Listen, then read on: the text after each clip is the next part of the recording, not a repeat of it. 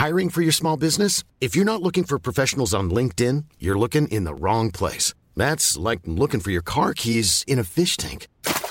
LinkedIn helps you hire professionals you can't find anywhere else, even those who aren't actively searching for a new job but might be open to the perfect role. In a given month, over 70% of LinkedIn users don't even visit other leading job sites. So start looking in the right place. With LinkedIn, you can hire professionals like a professional. Post your free job on linkedin.com slash people today. Millions of people have lost weight with personalized plans from Noom. Like Evan, who can't stand salads and still lost 50 pounds. Salads generally for most people are the easy button, right? For me, that wasn't an option. I never really was a salad guy. That's just not who I am. But Noom worked for me. Get your personalized plan today at Noom.com. Real Noom user compensated to provide their story. In four weeks, the typical Noom user can expect to lose one to two pounds per week. Individual results may vary.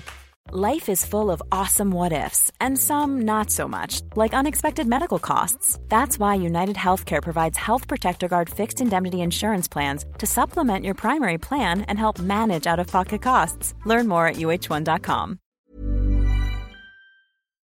Bonjour à tous et bienvenue dans ce nouvel épisode d'Anomia. Je m'appelle Valentin Tonti Bernard et j'ai décidé de créer ce podcast pour vous faire découvrir la vraie vie des avocats, leur mission du quotidien, leurs succès et leurs échecs. Aujourd'hui, j'ai le grand plaisir de vous faire découvrir ma conversation avec Ludovic Blanc. Ludovic est un avocat spécialisé en droit du travail. Il exerce son activité depuis 10 ans. Tout d'abord en tant que collaborateur, puis depuis 3 ans dans son cabinet qu'il a décidé de créer.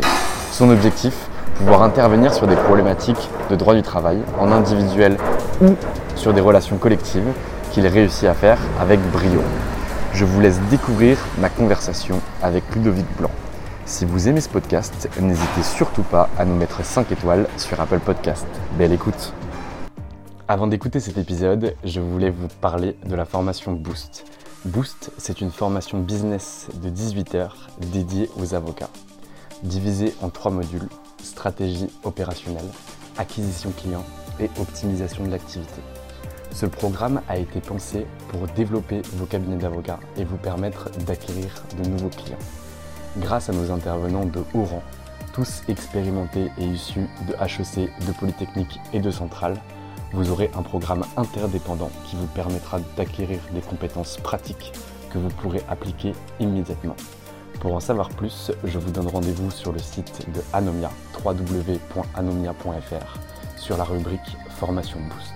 Si vous avez besoin de quoi que ce soit, n'hésitez surtout pas à nous contacter. Bonne écoute. Eh bien écoute, euh, bonjour Ludovic Blanc, je suis ravi que tu me reçoives aujourd'hui dans ton cabinet d'avocat. On a eu beaucoup de mal à se trouver. Une fois j'ai annulé, une fois tu eu un imprévu, mais enfin, enfin, on arrive à se voir. Je te souhaite le bonjour Ludovic Blanc. Bonjour à toi et je te, corrige d'emblée puisque tu m'as annulé deux fois. mais quel menteur, mais quel menteur, j'y crois pas. On y est arrivé. Excepté de raconter des bêtises, est-ce que tu pourrais nous parler de ton parcours, mais le vrai, sans mentir? Le vrai parcours sans mentir, c'est très compliqué quand on est avocat. Euh, je peux commencer assez loin. Euh, lyonnais d'origine, euh, et si je m'arrête, euh, en tout cas pour ce qui concerne les, premières études, euh, donc ayant passé effectivement un baccalauréat, littéraire, option langue, je ne me dessinais pas à manier des chiffres à aucun moment. Et en revanche, je voyais la, voix se rétrécir pour, pour l'après. Et j'avais néanmoins, malgré quelques notes catastrophiques en philosophie, pris un certain goût pour la philosophie du droit, philosophie politique aussi. Euh, qu'on a évidemment bien approfondi quand on était en littéraire. Et de, là, euh, et sur les conseils de mon prof d'italien d'ailleurs de l'époque, euh, qui m'avait effectivement bien vu faire du droit, j'ai donc imaginé que prendre l'option fac de droit pouvait réouvrir l'entonnoir dans l'autre sens après des études en littéraire. Et donc je suis parti sur les bancs de la fac à Lyon, Lyon 3 en l'occurrence, université. Euh, le parcours n'a pas été facile puisqu'en fait euh, j'ai cru que ce serait très facile. Et on m'avait dit la fac tu verras c'est simple, tu n'y vas pas, tu passes les années etc. Et je me suis rendu compte assez vite après le premier semestre que les notes ne me permettraient sans doute pas d'atteindre euh, l'objectif que, je m'étais assigné, à savoir de ne pas effectivement doubler. beaucoup trop de café, de bars, de billard, de baby-foot et de sorties en tout genre. et donc j'ai effectivement doublé une première année de droit assez lamentablement d'ailleurs. Et mais après cet échec, parce que c'est très à la mode d'ailleurs l'échec, hein, tout le monde en parle en ce moment, il paraît que c'est très bien d'échouer, donc je l'avoue humblement, j'ai échoué ma première année de droit. Et après cet échec, je me suis quand même. Euh, d'ailleurs, j'avais également raté le permis à l'époque, donc euh, tu vois, j'avais cumulé quelques échecs, donc j'avais pris un grand coup à mon ego. Et, de, ce, de ces deux échecs, parce que je, je, le mets dedans également, mais de ces deux échecs, je me suis dit qu'il n'était plus possible de le vivre comme ça, et donc je me suis un peu pris par la main. Et en fait, j'ai surtout fait une chose j'ai essayé pour la première fois, je crois, d'essayer de comprendre ce qu'on attendait véritablement de moi, puisque la, fac est quand même un système très particulier, avec ses logiques, euh, qui ne le sont pas forcément, mais en tout cas, euh, ce sont bien les siennes, et euh, si on veut avancer, il faut, il faut, il faut y aller. Donc j'ai compris, j'ai appliqué, et avec des petites moyennes, en, en, atteignant parfois les 11-12, très heureux, euh, j'ai réussi à, passer les années. Alors au départ, je suis parti euh, sur le cursus du fait d'ailleurs de ce qui m'avait attiré dans le droit, euh, cursus plutôt orienté droit administratif avec un peu de Sciences Po. et d'ailleurs, cet attrait, cette appétence était né autour notamment de ces aspects de diplomatie. Euh, c'est ce qui m'avait plu aussi dans les études euh, euh, en, terminale avec un certain nombre de, livres et de, grands philosophes. Et donc je m'étais dit, bon, pourquoi pas après partir sur un, cursus, de passer des examens fonction publique, la haute fonction publique autour de, tout cela. Assez vite, je discute avec des professeurs qui voient le profil que je suis et ils me disent Tu n'es sans doute pas fait pour passer des concours de, cette nature-là. Donc je me suis résigné, donc j'ai avancé. Là, je côté droit privé et en conservant quand même euh, ce goût euh, pour euh, la négociation, le politique, je m'oriente sur du droit communautaire, droit européen. Ça me plaît beaucoup, j'ai beaucoup aimé, mais voilà, j'avance un petit peu, toujours en réfléchissant un petit peu à l'après, mais vraiment de très très loin d'ailleurs, en me disant, bon, pourquoi pas peut-être au niveau de l'Union Européenne, il y aurait peut-être des choses à faire. J'ai eu la chance d'ailleurs à l'époque euh, de côtoyer, euh, enfin de côtoyer, je connaissais euh, Jacques Barrot, qui a été donc ministre et, commissaire européen, et j'ai eu la chance de pouvoir discuter un petit peu avec lui à l'époque de, diverses orientations, y compris au niveau de l'Union européenne. Et celui-ci m'a vite fait comprendre à l'époque, on venait d'accueillir, on est d'agrandir l'Europe au 27, et il m'a dit, écoute, au niveau de de cette grande institution, euh, les nouveaux pays vont prendre un certain nombre de places et donc celles qui restent pour les, vieux pays sont extrêmement chères et euh, très rares, donc chères. Il m'a fait comprendre euh, gentiment que c'était donc extrêmement compliqué. J'ai aussi côtoyé concomitamment à, cet échange, on était en Master 1, Master 2 euh, et euh, Master 2 d'ailleurs, puisqu'en Master 1 j'ai fait un Erasmus, j'y reviendrai pas si ça t'intéresse, je crois pas que ce soit, mais bon. Et donc en, et en, Master 2, si tu veux, il y avait des profils, euh, des, je me souviens notamment euh, de deux, deux, deux, camarades, une, une roumaine et une slovène qui parlaient genre, je sais pas, sept langues, huit langues. Euh, donc là, tu te dis, ok, euh, ça va être extrêmement euh, bien, ouais, studieuse, appliquée, voilà. Donc là, je me suis dit, effectivement, ça va être très difficile. Donc, et malgré tout, je commençais aussi à avoir peindre une idée, et d'ailleurs dans ma discussion avec Jacques Barrault, c'était que ça restait de la fonction publique, et que la fonction publique, on ne sort absolument pas du cadre qui s'impose. Et donc là, je me suis dit, ok, c'est peut-être pas du tout la bonne orientation, euh, mais alors je me suis retrouvé un petit peu euh, dans le doute en Master 2, hein, pas d'orientation, donc ça, ça, paraissait un peu compliqué. Et c'est vrai que j'avais tendance à répondre à des copains qui me demandaient mais pourquoi est-ce que tu essayes pas de passer le barreau, etc. Je répondais bien volontiers que cette profession ne m'attirait pas des masses. Euh, parce que j'avais une vision qui était que bah, les avocats étaient souvent des personnes assez âgées, qui régulièrement masculines d'ailleurs, qui posait euh, en photo dans des euh, certes de très beaux costumes, trois pièces que j'aime beaucoup, mais ça faisait un peu voilà un peu serré quoi, devant des bibliothèques en noyer, euh, livres relire cuir, lettres dorées, etc. Et je me suis pas, je ne me retrouvais pas du tout dans cette image que je me faisais de la profession à l'époque. Et donc c'était pas du tout dans les options. Et euh, ayant toujours été un peu euh, attiré par l'associatif euh, et la rencontre en réalité, j'étais président de, l'association, petite association du Master 2, dans lequel j'étais. Et, et, on en a parlé d'ailleurs brièvement tout à l'heure. eh bien j'ai eu l'idée de d'organiser des rencontres avec tous les avocats qui nous donnaient des cours à l'époque dans ce Master 2 afin de, négocier, de discuter de récupérer, le cas échéant, euh, la taxe d'apprentissage de leur cabinet afin de financer nos, projets extrêmement sérieux qui consistaient principalement en des sorties et des soirées. Et donc euh, j'ai réussi effectivement à rencontrer pas mal d'avocats, à changer progressivement l'idée que je me faisais de cette profession euh, et, parmi eux, effectivement, le, professeur que nous avions en, droit social européen, Pascal Petrel, euh, qui s'est avéré, euh, après avoir été un, professeur, du coup, qui a été mon, premier employeur, enfin vrai employeur, parce que j'ai fait un certain nombre de petits boulots dans, ma prime jeunesse. premier employeur en, juridiquement parlant, je faisais du droit pour la première fois avec lui de ma vie et je suis resté une dizaine d'années à son service en diverses qualités, en commençant par stagiaire, le temps notamment de m'assurer que c'était bien l'orientation que je souhaitais, celle de l'avocature. Euh, et pour m'aider à bien comprendre, j'ai quand même fait un IEJ, j'ai pris du temps. Hein, voilà. Euh, un IEJ auquel je suis assez peu allé, mais qui m'a permis au contraire de me familiariser avec le métier en pratiquant chez lui euh, en tant que stagiaire, et puis à Lyon toujours. Et puis, euh, de fil en aiguille, euh, je rate d'ailleurs pour la première fois euh, l'examen du barreau que je passais à Lyon, le CRFPA. Je l'ai raté d'ailleurs à un point aux écrits, ça a été extrêmement frustrant parce que pour le coup, je crois que c'était la première fois de ma vie que je travaillais autant. et, je ne m'attendais pas du tout à cet échec, je ne l'ai pas vu venir et j'ai été d'autant plus frustré que les oraux qui se sont déroulés derrière, j'ai su les, j'ai connu les sujets après et je les maîtrisais mais parfaitement. Donc j'ai vraiment été, là ça a vraiment, là ça a été dur parce que j'avais pas connu l'échec depuis ma première année de droit. Hein.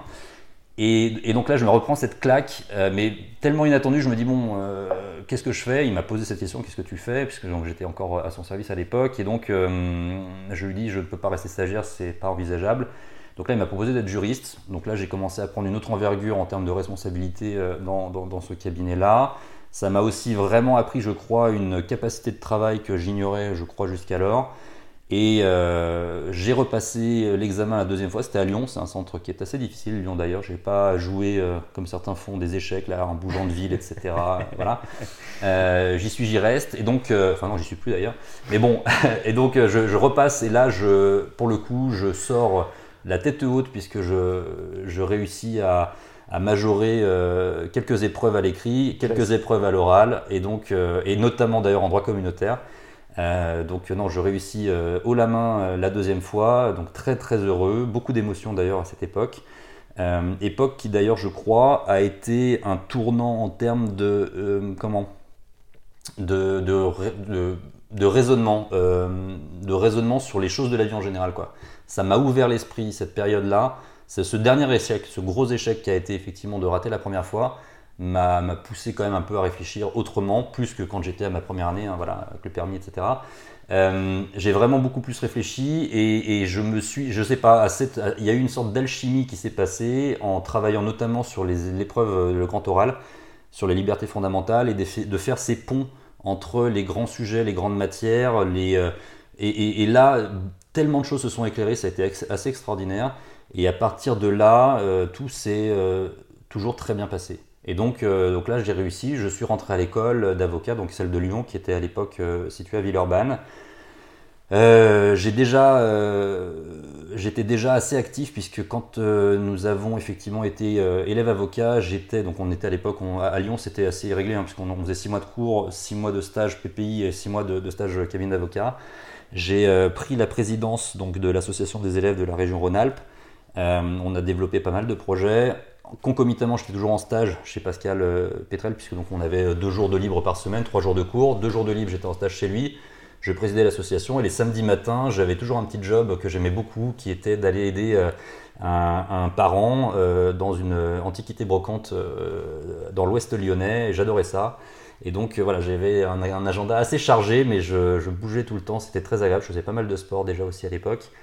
Et euh, voilà, de fil en aiguille, euh, l'école se passe et pour diverses raisons personnelles et professionnelles, euh, une opportunité se présente avec Pascal toujours de bouger dans son cabinet parisien qui devenait la structure principale de, de son cabinet et plus grand chose, enfin plus grand chose, j'ai toujours ma famille à Lyon, mais voilà, d'un point de vue personnel, je pouvais me permettre d'aller sur Paris donc j'y suis allé, c'était euh, en 2010 et euh, donc depuis 2010 je suis résident euh, parisien à titre principal. Et euh, j'en suis très heureux. Très voilà. Écoute, euh, c'est très drôle parce qu'en fait, quand je t'écoute parler, j'ai l'impression d'avoir, en tout cas pour la première partie de ton récit, euh, le, le- le- le miroir de ce que j'ai été, mais peut-être 10 ans après toi. Donc moi aussi, j'ai fait un bac littéraire. Moi aussi, j'ai eu 5 ans philo au bac. moi aussi, j'ai retapé à 6 ma première année. Et après, je me suis mis à travailler et tout allait mieux. Bah, tu vois. Alors, ok, très clair. Donc, du coup, tu es un étudiant, tu décides, donc tu t'orientes à la base vers le droit administratif, la diplomatie, etc. Tu comprends que c'est pas pour toi. Mhm. Tu veux partir en droit privé. Là, tu rencontres Pascal Petrel, qui du coup deviendra ton premier employeur, et tu décides de t'intégrer là-dedans. Donc, tu es stagiaire, puis juriste, puis enfin, tu obtiens des notes brillantes euh, à, Lyon l'as 3, retenu, donc ça. à l'IEJ de Lyon 3, exactement, à l'IEJ de Lyon 3. Et là, du coup, tu deviens avocat. Est-ce que tu peux nous parler, avant de nous parler de, du coup de, de- de- de- de ce que tu as fait chez, euh, chez Maître Petrel, de nous parler un petit peu de ce que tu as fait à l'EDARA? Euh, on a, alors, pff, oui, je peux t'en parler. Alors, d'abord, il y avait à l'époque euh, ce stage, euh, c'était un stage, ils, ils appelaient ça le stage d'immersion, qui durait, je crois, trois semaines. Euh, on n'a pas trop su pourquoi, Euh, mais on l'a fait, euh, parce qu'on était obligé de le faire. Et j'ai profité de ce stage. alors, j'ai peur de dire une bêtise, je sais plus si c'était trois semaines ou un peu plus, peu importe. En tout cas, j'ai splitté ce- cette période-là en deux. parce que je, je m'en suis servi en réalité moi pour m'ouvrir l'esprit sur d'autres choses parce que je ne connaissais qu'un seul cabinet, celui de Pascal, qui est un cabinet de petite taille. Et donc j'ai fait deux stages. J'en ai fait un premier chez Tage à Lyon pour découvrir un peu ce qu'était un, grand cabinet et son fonctionnement. Et j'ai été euh, d'ailleurs très agréablement surpris par euh, le mode de fonctionnement qu'avait Tage euh, Lyon à, l'époque. Et l'autre partie de ce stage, je l'ai fait euh, chez le frère d'une amie d'enfance, qui est donc avocat, qui était un généraliste, qui s'était associé dans une petite structure avec quelques copains, des 40, ils avaient la quarantaine. Et je voulais aussi voir cet aspect de, du job, à savoir voilà, potentiellement s'associer aussi avec des copains et euh, bah, se lancer dans une aventure un peu entrepreneuriale comme ça. Et euh, j'ai trouvé ça assez génial et j'ai gardé notamment un excellent souvenir d'un déjeuner assez arrosé euh, que nous avons fait après que parce que j'avais vu que j'avais quand même une petite expérience euh, juridique derrière moi j'ai été un stagiaire qui était quand même plutôt efficace et euh, j'ai réussi à faire deux trois trucs assez sympathiques chez eux et euh, pour me, me remercier on, s'est fait un, joli déjeuner euh, au Hall Bocuse que j'affectionne beaucoup et quand on est revenu bah, les personnes pour qui je travaillais l'un des deux dans son bureau avait une très belle armoire qu'il a ouvert et qui nous a révélé une collection de vieilles bouteilles comment ça s'appelle déjà? Je perds mes mots. de chartreuse. Et donc on, on s'est fait quelques verres de vieilles chartreuses pour célébrer tout ça. Ça a été un très très beau moment. Et je me suis voilà. Et en fait c'est tout bête. Alors l'immersion ne servait à rien en soi euh, d'un point de vue technique, mais moi je l'ai pris de cette euh, sous cet autre angle de, de voir d'autres modes de fonctionnement. Et euh, voilà, je te donne des, des anecdotes, mais clair. pour te dire aussi que euh, en, vérité, euh, tout est possible dans cette profession et, il n'y a pas qu'un seul modèle, loin s'en faut, mais ça c'est évidemment un lieu commun.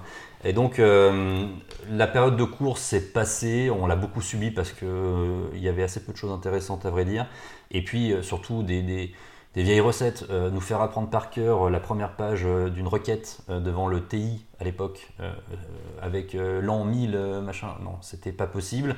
Donc beaucoup, beaucoup de difficultés sur les cours traditionnels qui nous étaient dispensés à l'époque. Un stage PPI qui n'était pas inintéressant en soi et que d'ailleurs j'ai pareil optimisé, euh, toujours en lien avec euh, bah, le, cabinet euh, Petrel euh, auquel j'étais voué de toute façon à, retrouver après le- l'école.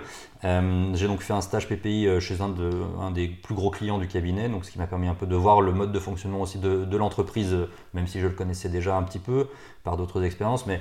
Euh, voilà, j'ai pu voir aussi le, voilà, le mode de fonctionnement d'un département droit social euh, d'une grosse entreprise. Et enfin, le stage cabinet que j'ai naturellement fait chez Pascal euh, à Paris. Et donc derrière, effectivement, en réussissant le CAPA, je deviens élève avocat chez lui. Donc je prête serment en décembre 2011.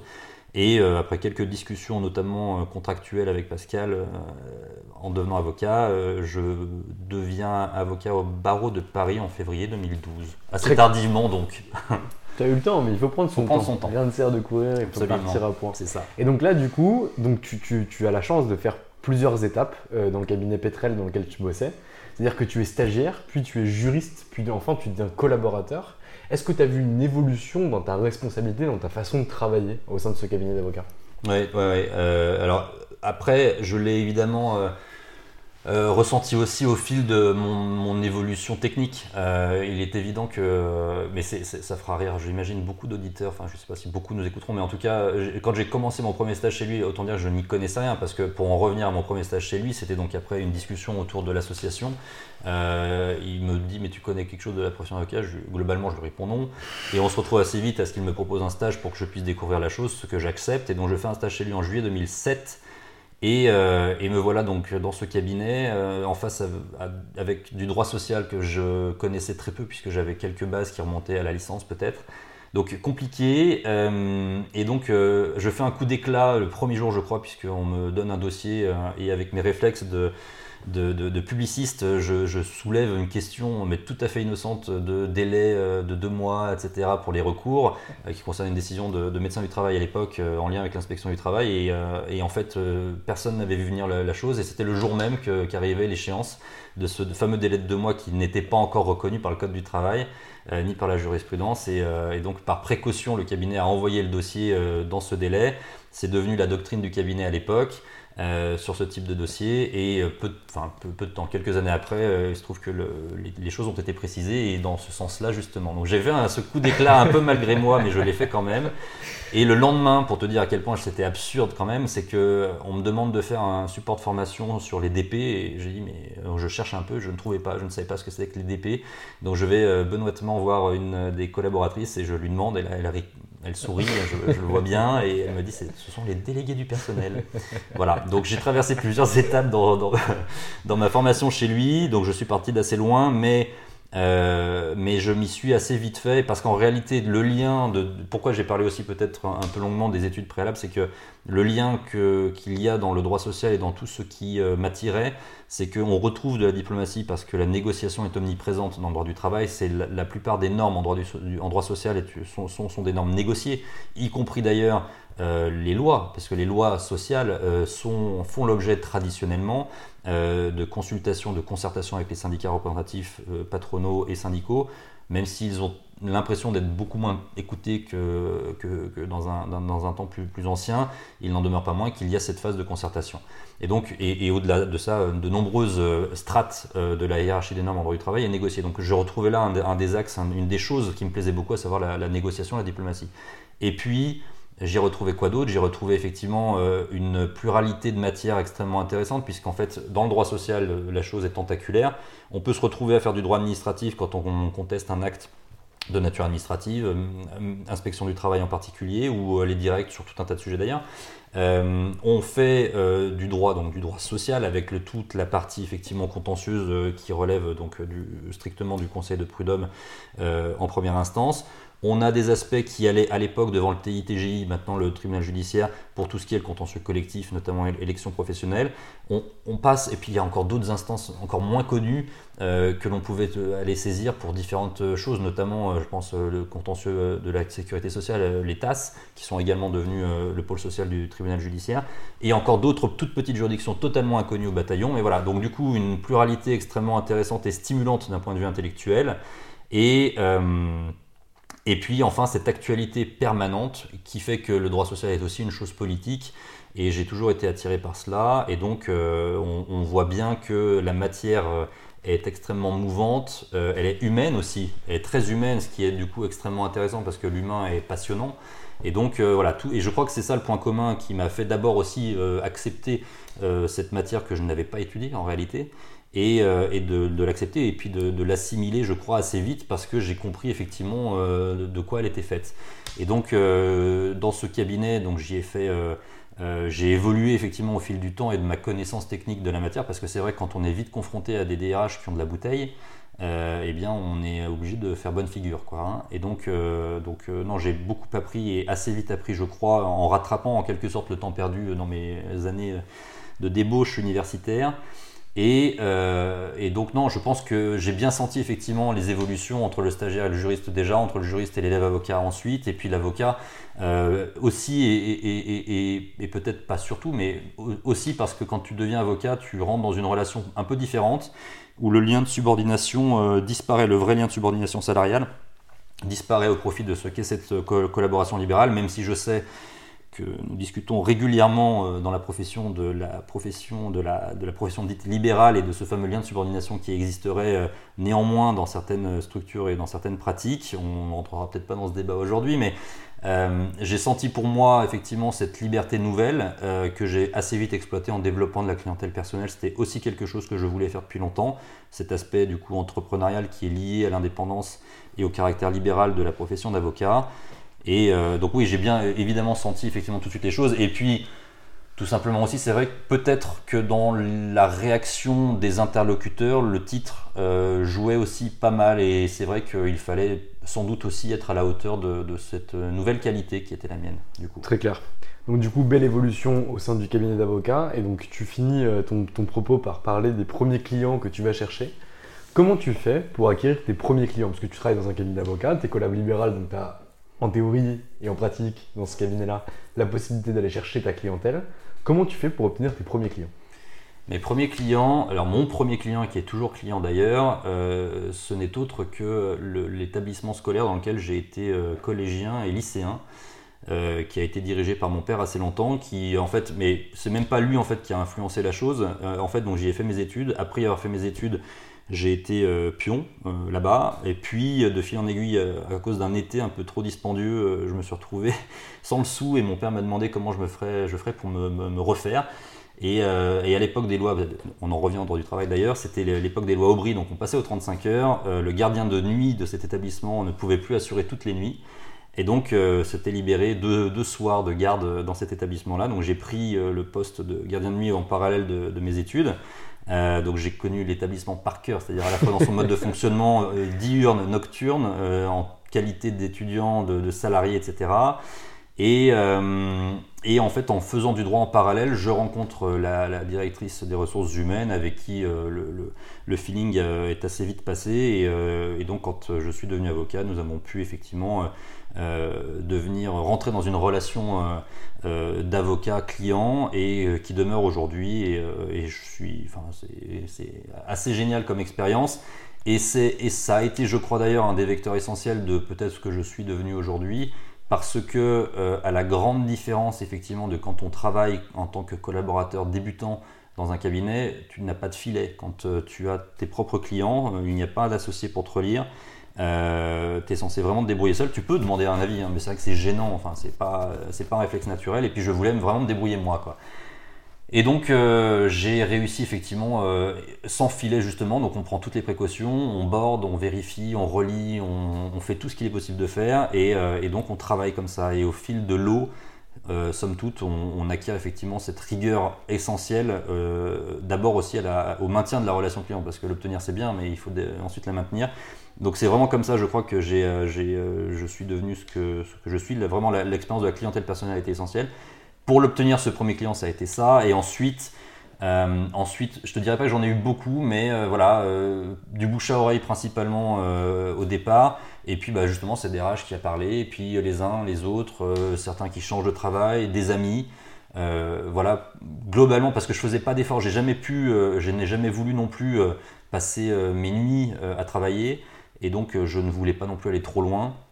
Donc j'avais toujours limité évidemment ces démarches commerciales, tendant effectivement à aller chercher des clients. Je laissais généralement faire le bouche à oreille, ce qui me permettait de compléter très, euh, euh, de manière substantielle la, rétrocession d'honoraires et me retrouver. Et c'était d'ailleurs assez drôle à l'époque parce que finalement, en tant que collaborateur débutant dans un cabinet de petite taille, plus ma, clientèle personnelle, je me retrouvais avec une rétrocession globale, un chiffre d'affaires annuel somme toute assez proche de ceux qui passaient euh, jour et nuit en cabinet, euh, en gros cabinet, donc euh, je n'étais pas si mal loti. c'est ce qu'on leur dit toujours quand il y a des, élèves avocats ou des jeunes collaborateurs qui viennent nous voir chez Anomia et qu'on leur dit non, mais on ne peut pas se lancer tout seul, parce qu'on ne fera jamais le même chiffre que ce qu'on fait dans les grands cabinets. Je dis écoutez, repassez votre taux horaire à, ce que vous faites et derrière essayez de développer votre clientèle et vous verrez très rapidement que le chiffre d'affaires s'équilibre, voire s'inverse. Mm, mm. Mais ça, c'est un autre sujet. Mm. Mais donc, du coup, tu restes 10 ans chez Pascal Petrel. Du coup, à un moment vient de se poser la question est-ce que tu viens associer ou est-ce que tu crées ton propre cabinet d'avocat? Aujourd'hui, tu as créé ton propre cabinet d'avocat. Est-ce que tu peux nous expliquer la transition entre collaborateur dans un cabinet d'avocat de petite taille et associé au sein de son propre cabinet? En fait, je crois que ce, sont vraiment, comme je l'ai dit, j'adore les rencontres, etc. Et là, j'ai pris ma décision dans un moment de notre histoire avec, Pascal Petrel d'une part, mais surtout avec un rendez-vous que j'avais d'autre part qui était la naissance de ma fille.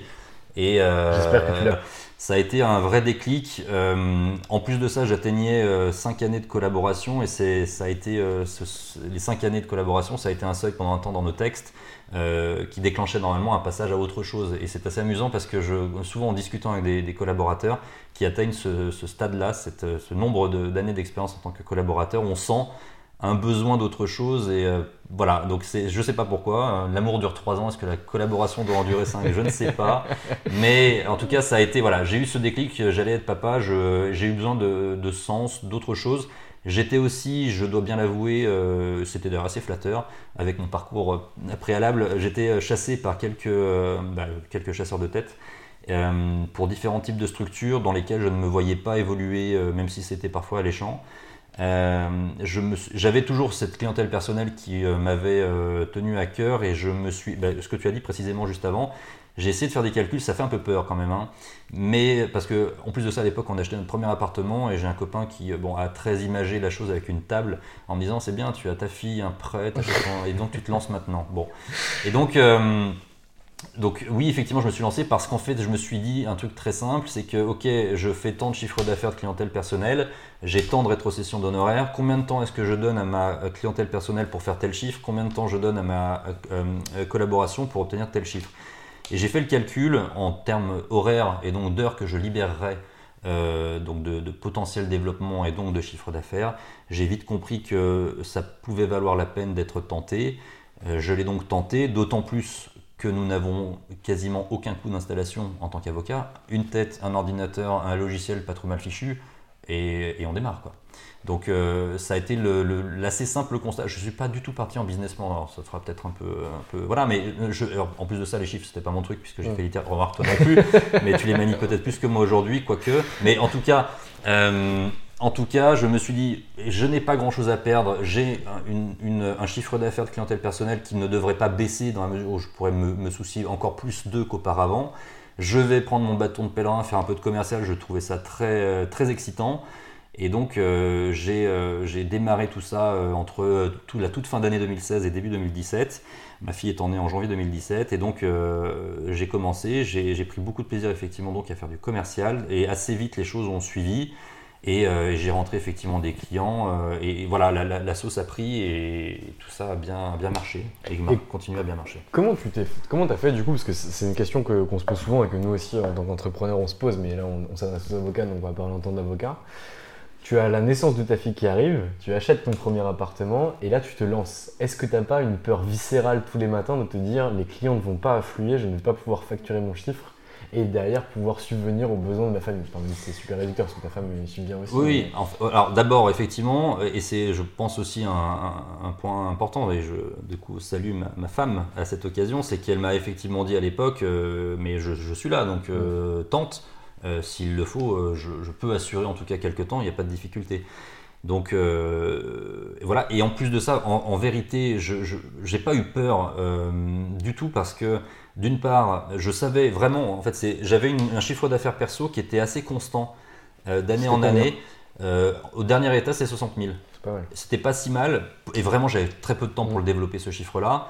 Et donc, euh, je, me suis dit, ok, déjà 60 000, c'est pas mal. J'aurais très peu de, frais de structure, très peu de frais d'installation. Voilà, donc si tu mets un petit chiffre à côté de quelques charges, tu fais vite tes calculs. Et donc, même, même approximatif. Hein. Et donc, je me, dis, ça, je me dis ce 60 000 là, euh, je n'ai jamais pris beaucoup de temps pour le développer, donc euh, si je le développais, euh, qu'est-ce qu'il en ressortirait? Et ensuite, je me suis dit, mais même si je prenais beaucoup le temps de le développer, ça reste avec quelques clients, donc ça n'ira pas, sans doute pas très loin, eh bien je vais aller plus loin. Après, il est vrai aussi que j'ai eu la chance euh, de, pouvoir répondre à un appel d'offres euh, juste à la fin de ma collaboration et au début de enfin, surtout au moment où j'ai créé mon cabinet, un appel d'offres pour une clientèle que j'avais connue dans, le passé. Euh, j'ai gagné cet appel d'offres-là à côté de quelques grands cabinets, donc j'étais pas peu fier. Et donc ça a aussi été une base de clientèle importante pour mon lancement. Et, j'ai du coup depuis eu à cœur à développer, à, choyer à la fois ma clientèle personnelle historique et cette clientèle arrivée à mes débuts qui m'a fait confiance aussi, il faut le dire. Et donc, donc aujourd'hui, je les ai tous conservés. Je développe beaucoup autour de tout ce que je peux faire avec eux. Et euh, voilà, et donc non, pas de, pas de peur particulière, euh, dans un contexte particulier évidemment, mais aussi parce que euh, tout est possible. si je n'avais pas réussi à rentrer trop vite, assez vite en tout cas, de clients, eh bien j'aurais peut-être fait autrement. Je, me souviens d'une, on n'en a pas forcément parlé jusqu'à présent, on y viendra peut-être, mais j'ai eu des moments de solitude dans ma collaboration, en dépit du fait qu'on était quelques-uns, etc. Mais tu vois, pour de l'extériorité.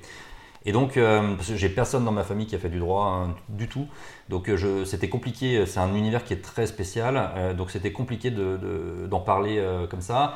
Et donc, je me suis intéressé à la chose ordinale et la politique ordinale des avocats. C'était en 2015 et il y avait donc des élections pour le bâtonnat.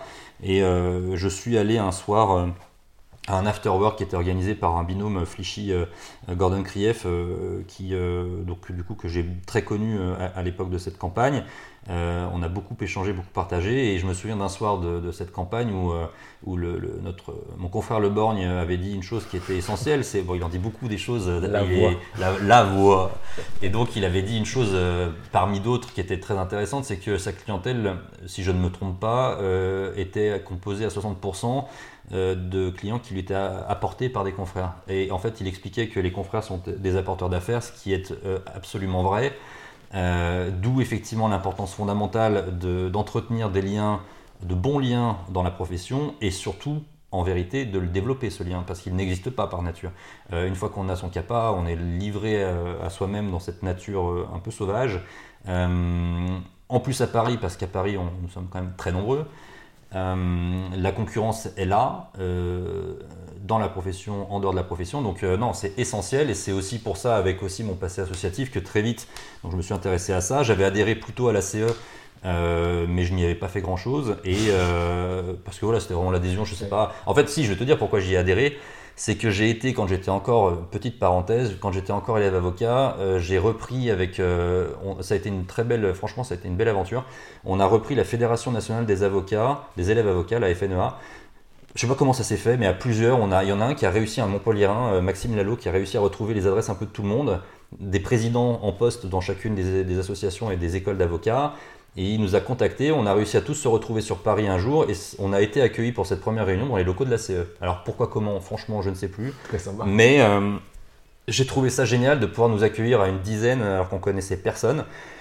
Et donc euh, c'est comme ça que j'ai connu la CE de manière tout à fait fortuite. Euh, la FNE en l'occurrence a été une super expérience puisqu'on avait on a fait plusieurs choses, mais on a surtout fait un truc qui était génial, c'est que la FNE avait créé en 2009 un questionnaire sur la formation initiale des, des avocats il l'avait fait à l'époque de manière papier, ça avait été très compliqué, les résultats avaient été là, mais assez peu représentatifs. Et on a transformé ce questionnaire en, questionnaire numérique à l'époque, euh, enfin c'était génial parce qu'il n'y avait, avait, pas autant de choses qu'aujourd'hui. Hein. Euh, donc il y avait une barre de suivi du questionnaire en fonction des réponses. On a abouti à un résultat, on a eu un extrêmement bon retour. On a eu, je crois, 3-4 000 retours euh, exploitables. Et on a réussi effectivement à compiler tout ça, à faire des stats un peu plus précises par, euh, par école, ce qui n'a pas plu forcément à, certains, euh, parce que les résultats n'étaient pas toujours à la hauteur, comme quoi on peut être mauvais élève et puis voilà. Bon. Et donc, euh, on s'est retrouvé de fil en aiguille à présenter ces résultats au CNB à l'époque, à la commission formation. Donc ça a été vraiment une très belle aventure.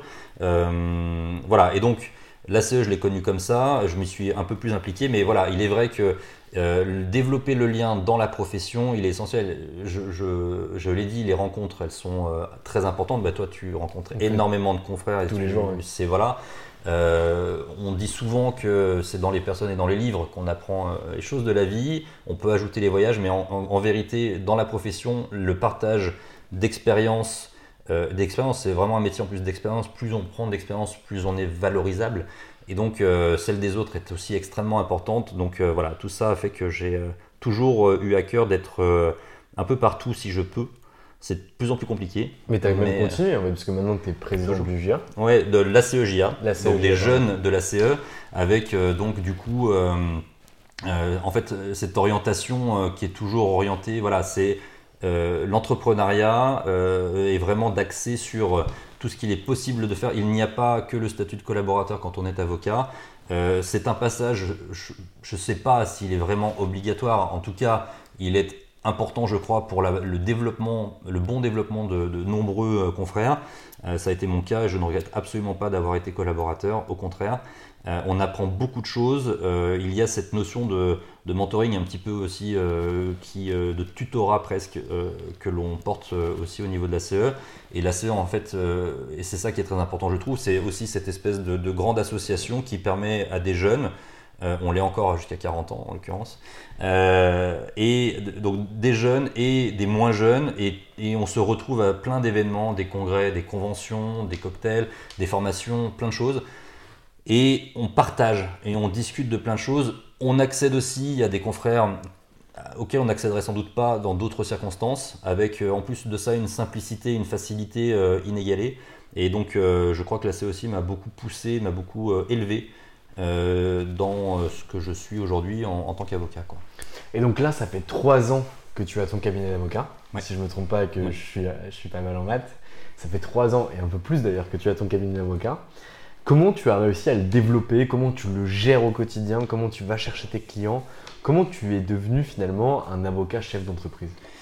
Euh, je, Alors, euh, je suis donc oui effectivement trois ans, quatrième année aujourd'hui. Euh, je suis alors j'ai eu plusieurs étapes dans le cabinet. Comme je te l'ai dit j'ai fait plein de commercial au début. Ça a bien marché très bien marché même et tant et si bien que je me suis retrouvé après l'été 2017 avec un afflux. Alors, parce que j'étais content, je rentrais des clients. Mais quand il a fallu produire, là je me suis dit, oups, euh, je l'avais pas vu celle-là. Et donc euh, là ça devenait un peu compliqué. Donc euh, j'ai recruté une collaboratrice et, et, enfin je parle au féminin parce que ça a mm. été des femmes, mais c'était, je cherchais pas nécessairement des femmes. évidemment, donc du coup une stagiaire et une collaboratrice. Voilà, très très vite, puisque dès septembre 2017, je me suis mis à cette recherche-là. Euh, donc j'ai recruté, euh, ça m'a permis de mieux absorber une partie de la charge, euh, en m'ajoutant quand même une complexité majeure qui est effectivement celle de manager, et, je pense que tu dois voir passer effectivement en tes rangs un certain nombre de, confrères qui se plaignent comme moi d'une absence, absence, totale de compétences en, termes de management qu'on n'a pas été formé pour. C'est pas ce que je demande non plus à une école de droit ni à une école d'avocat, quoique. Et d'ailleurs, les choses commencent à évoluer dans le bon sens à ce niveau-là. Mais en tout cas, voilà, c'est vrai que sur le, sur le management, euh, je devrais faire des signes, mais on, en pourra, en parler si tu veux. donc, euh, donc, non, pas formé du tout au management. donc, ça a été une ça a été effectivement difficile, alors que en principe, c'est vrai que quand tu. Alors après, j'aurais pu choisir des profils différents, mais c'est vrai que euh, c'est assez naturellement, on se dit, je sais pas pourquoi d'ailleurs, on se dit, j'ai besoin peut-être de recruter plus jeunes, peut-être moins diplômés, ou enfin pas moins diplômés, ou plus frais, plus, moins expérimentés, pour peut-être former euh, à sa patte, à son envie, à sa méthode. Euh, c'était peut-être une erreur, j'en sais rien. En tout cas, et pourquoi j'en parle comme ça, c'est qu'effectivement, euh, après, euh, après presque deux ans, bah, du coup, j'ai, l'histoire a fait que je, on s'est séparé avec ma collaboratrice, que je n'ai pas repris de stagiaire non plus à, cette même époque. Et ça, je te parle de ça, c'était donc on était à la rentrée 2019. je me suis posé beaucoup de questions. J'ai évidemment, j'ai essayé en tout cas, ce qui n'est peut-être pas le fort dans la profession, mais de se remettre un peu en question. Euh, est-ce que j'ai été euh, bah, bon, manager? Est-ce que j'étais assez présent? Est-ce qu'on a assez parlé? C'était vraiment des choses que j'avais, en tout cas, qui me tenaient à cœur au, départ dans le cadre de cette collaboration. Euh, bon, de fil en aiguille, les choses se font comme ça. Je me dis, s'il y a une chose qui est claire, c'est que il faut peut-être que je mette en place des process un peu plus objectifs dans le fonctionnement interne du cabinet, parce que j'avais effectivement en bon. en fait, la difficulté, c'est que je me suis installé très facilement, très vite, et sauf que j'ai rentré tellement vite des dossiers que j'ai immédiatement euh, pris euh, la barre euh, du, mec qui produit. Donc je n'ai pas pris le temps de réfléchir assez profondément à tous les aspects d'organisation, de structuration et autres. Et d'ailleurs aujourd'hui, je pense que tu vas me taper. Je ne suis toujours pas organisé sous forme de société. Je suis toujours en libéral, mais je me soigne puisque je vais changer ça très très vite. Ce n'est plus possible. Et donc je, fin 2019, je me dis, cette expérience me montre qu'il faut peut-être effectivement évoluer et au regard effectivement de ce que devient le, cabinet en termes de, clients, de fonctionnement et de, voilà d'afflux de dossiers et de chiffres, il faut effectivement peut-être un peu mieux structurer les choses, plus objectif dans ce sens que euh, mes documents Excel ou autres de suivi sont peut-être pas mal fichus, mais ce sont mes outils. Et donc peut-être que ma logique n'est pas celle des autres. Et donc je, voilà, je, me penche de manière, depuis ce temps-là d'ailleurs, de manière très active sur différents outils qui me permettront effectivement de, mieux accueillir le cas échéant de, nouvelles personnes. Je m'organise du coup différemment en ce sens que je travaille en, partenariat avec tout un tas de confrères expérimentés aujourd'hui sur les dossiers qui euh, euh, soit qui sont extrêmement chronophages, euh, soit à un moment de, mon activité où je ne peux pas accepter plus de dossiers que je n'ai pas nécessairement envie de, le refuser, je ne peux pas. C'est compliqué de refuser un dossier, surtout dans les périodes qu'on a connues là. Tu imagines une entreprise qui est en difficulté en pleine période Covid, tu lui dis non elle ne reviendra jamais. Donc, euh, donc du coup, euh, impossible de dire non. Et puis même, je ne suis pas de cette nature-là, donc euh, j'accepte, je prends sur moi. D'ailleurs, le, confinement a été une période extrêmement chargée, mais vraiment chargée. Ma femme a beaucoup travaillé aussi. nous avions notre fille à domicile. Nous sommes restés sur Paris pour plein de raisons. nous avons découvert aussi sa grossesse pendant cette période. Enfin bref, tout ça a été très compliqué. Beaucoup, beaucoup de travail. Euh, et donc euh, voilà, donc pour en revenir à ce que tu me, tu me demandais, voilà, donc j'ai effectivement euh, d'abord essayé de, je, n'ai jamais structuré, donc ça c'est une évidence, je reconnais effectivement que la précipitation, c'est peut-être peut-être pas une précipitation, mais la vitesse à laquelle les choses sont allées, je n'ai pas. Alors, je n'ai pas fait, et ça c'est peut-être une erreur, je n'ai jamais consulté, tu vois, type coach ou autre. Je connais pas mal de confrères qui l'ont fait, des jeunes confrères qui l'ont fait assez tôt de leur histoire, et ça c'est très important. L'autre point, c'est aussi que je me suis lancé seul. Euh, je pense pas que ce soit une erreur, mais en tout cas, c'est ça rend les choses peut-être plus compliquées parce que tu n'as pas quelqu'un pour te dire il serait peut-être temps qu'on s'occupe de ça. Euh, voilà, donc euh, ça c'est le constat. Aujourd'hui, effectivement, les choses sont, sont ce qu'elles sont, mais le cabinet tourne très bien.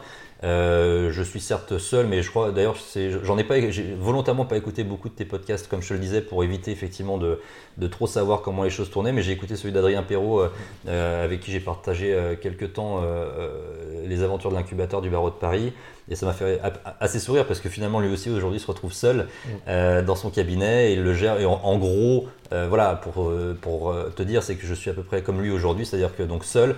Euh, avec euh, quelques mots-clés qui sont euh, la disponibilité qui a toujours été le cas, y compris quand j'étais collaborateur, c'est essentiel. les clients ne l'oublient jamais. la disponibilité, l'agilité, parce que je suis tout terrain et d'ailleurs le confinement n'a été en aucun cas une difficulté parce que j'ai toujours pu travailler de n'importe où. Et donc euh, voilà, et, avec ce qu'on me dit souvent, c'est même pas moi qui le, donc je répète effectivement ce que, me disent les clients de moi. Euh, l'une, euh, une bonne cliente m'a dit que j'étais à la fois créatif et rigoureux, ce qui est en général incompatible et qui, en tout cas, quand les deux sont là, et Dixit toujours, fait que je deviens un véritable partenaire business de, de, de cette structure. Donc c'est extrêmement plaisant d'entendre ça. Je crois que c'est effectivement une qualité euh, très importante. En tout cas, si c'est celle qu'on me prête, je l'accepte bien volontiers. Je pense que c'est effectivement quelque chose qu'il faut tendre à être quand on est avocat. Créatif parce que quand on vient nous voir avec aujourd'hui une masse d'informations énorme qui circule partout tout le temps, il faut savoir effectivement tirer la bonne information du tas parce qu'un client peut trouver l'information seul. La question c'est une fois qu'on a l'information, qu'est-ce qu'on en fait? Au regard de la problématique qui est posée. Si on vient nous poser une question, c'est bien qu'il y a effectivement quelque chose qui ne va pas. Euh, ou qui mérite effectivement d'être amélioré, optimisé, je n'en sais rien. Et, donc, euh, on ne peut pas se permettre de dire non euh, ou peut-être. Il faut effectivement trouver la, bonne, la bonne réponse, celle qui va dans le sens du client, et donc faire preuve effectivement de créativité dans ce cadre rigoureux qui est celui bah, de, la loi. C'est très beau. J'ai une dernière question à te poser, parce que je t'ai déjà pris beaucoup de temps et tu m'as dit que tu avais un rendez-vous très important juste derrière notre entretien. quels sont les objectifs pour ton cabinet d'avocat, je vais pas te dire pour les 3-5 prochaines années, mais de, façon prospective, qu'est-ce que, vers quoi tu aimerais tendre? Je, je hum, Aujourd'hui, les choses, euh, le cabinet se développe bien, euh, mais je suis seul. Alors c'est pas, alors quand je dis seul, je suis, je ne souffre pas d'isolement du tout, euh, parce que j'ai plein d'amis, je partage mon quotidien avec des communautés, hein, il n'y a pas de difficulté, avec la CEJA, etc. Pas de problème là-dessus. Non, le truc, c'est que euh, rien n'est éternel. Euh, la crise euh, est quand même, bon, elle est en partie passée. On a encore des petites choses à affronter, je pense, dans les mois qui viennent. Mais en tout cas, j'ai pu y faire face. et d'ailleurs, même plus que y faire face, puisque je m'en sors même très bien. et je pense qu'encore une fois, cette disponibilité y, participe. non, ce que je remarque par contre, c'est qu'on on peut assez vite se fatiguer, se lasser parfois aussi. Donc il est important de, surtout de ne pas perdre le goût, parce qu'on en a brièvement parlé ensemble avant, avant de cet entretien, mais euh, c'est euh, cette, euh, cette, insouciance presque d'aller quand on va au travail, parce qu'en réalité on n'a pas l'impression de travailler, on fait des choses qu'on aime, ça n'a pas de prix, je ne souhaite pas perdre ce goût. Et donc peut-être que pour, pour conserver ce goût et cette, cette, je sais pas, cette énergie que j'ai aujourd'hui, il faut, il faut que les choses restent challenge, challengeantes. Et donc euh, peut-être effectivement d'envisager une nouvelle forme de fonctionnement en peut-être trouvant des personnes avec qui m'associer. Et je pense d'ailleurs peut-être plutôt à l'association avant même de penser à de nouvelles embauches. Parce que je me dis que ce serait sans doute plus intéressant de voir euh, l'avenir à, plusieurs. Euh, mais c'est compliqué de trouver de fitter avec euh, des profils, surtout que c'est quand même, on entend plus souvent parler de séparation euh, que d'association, euh, comme, le comme le, oui, en plus encore plus à Paris.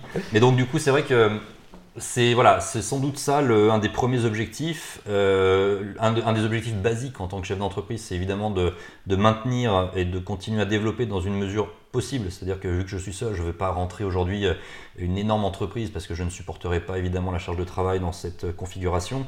Mais c'est de maintenir en tout cas ce, chiffre d'affaires et cette masse de travail qui me va bien puisque j'allie aujourd'hui parfaitement euh, d'abord les mandats, je, peux, je, peux, avoir des mandats comme j'ai aujourd'hui au sein de la CEJA.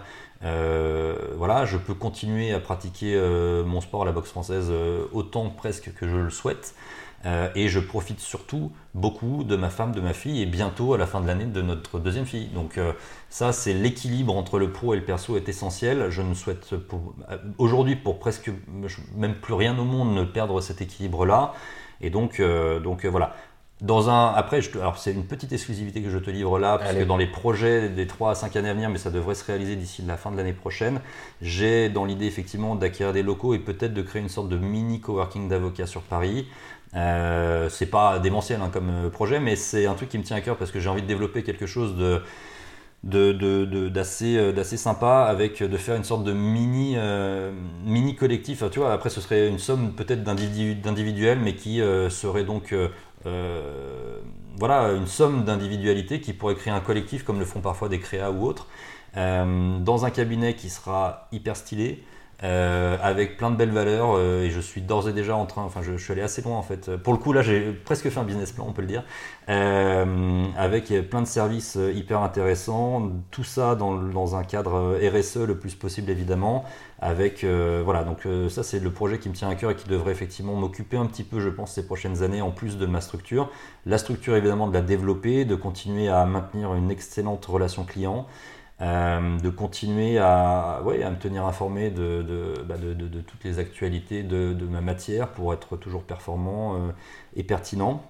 Et puis, euh, et puis on verra pour le reste. je renonce un peu, je crois, par contre, mais c'est aujourd'hui mon, sentiment à aller peut-être m'engager sur des, des, voies électives parce que c'est extrêmement prenant et que au regard de ce qui m'attend ces années, je crois que j'ai plus besoin d'être auprès de mes filles que de mes confrères et je pense que peut-être un peu plus tard, euh, s'il y a des choses à faire, je, les ferai volontiers.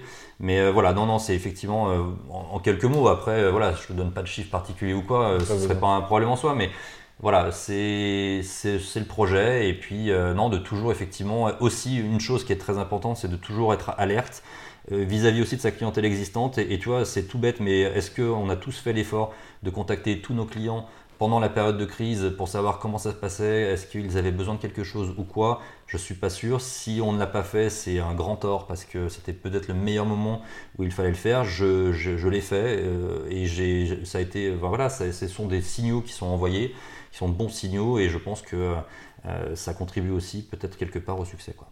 Eh bien, je pense que c'est une excellente conclusion. Ludovic, je te remercie de l'heure que tu m'as accordée. Et je te souhaite bon courage pour tous tes différents projets et je te dis à très vite. Merci Valentin.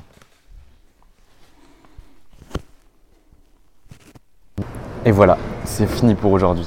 J'espère que ma conversation avec Ludovic vous a plu. On se retrouve lundi prochain pour un épisode exceptionnel. Jusque-là, pour nous découvrir, vous pouvez vous rendre sur www.anomia.fr pour découvrir l'intégralité de nos contenus, de nos podcasts, de nos webinars et regarder ce que nous proposons comme service. Belle journée à tous. Hey, it's Paige DeSorbo from Giggly Squad. High quality fashion without the price tag. Say hello to Quince.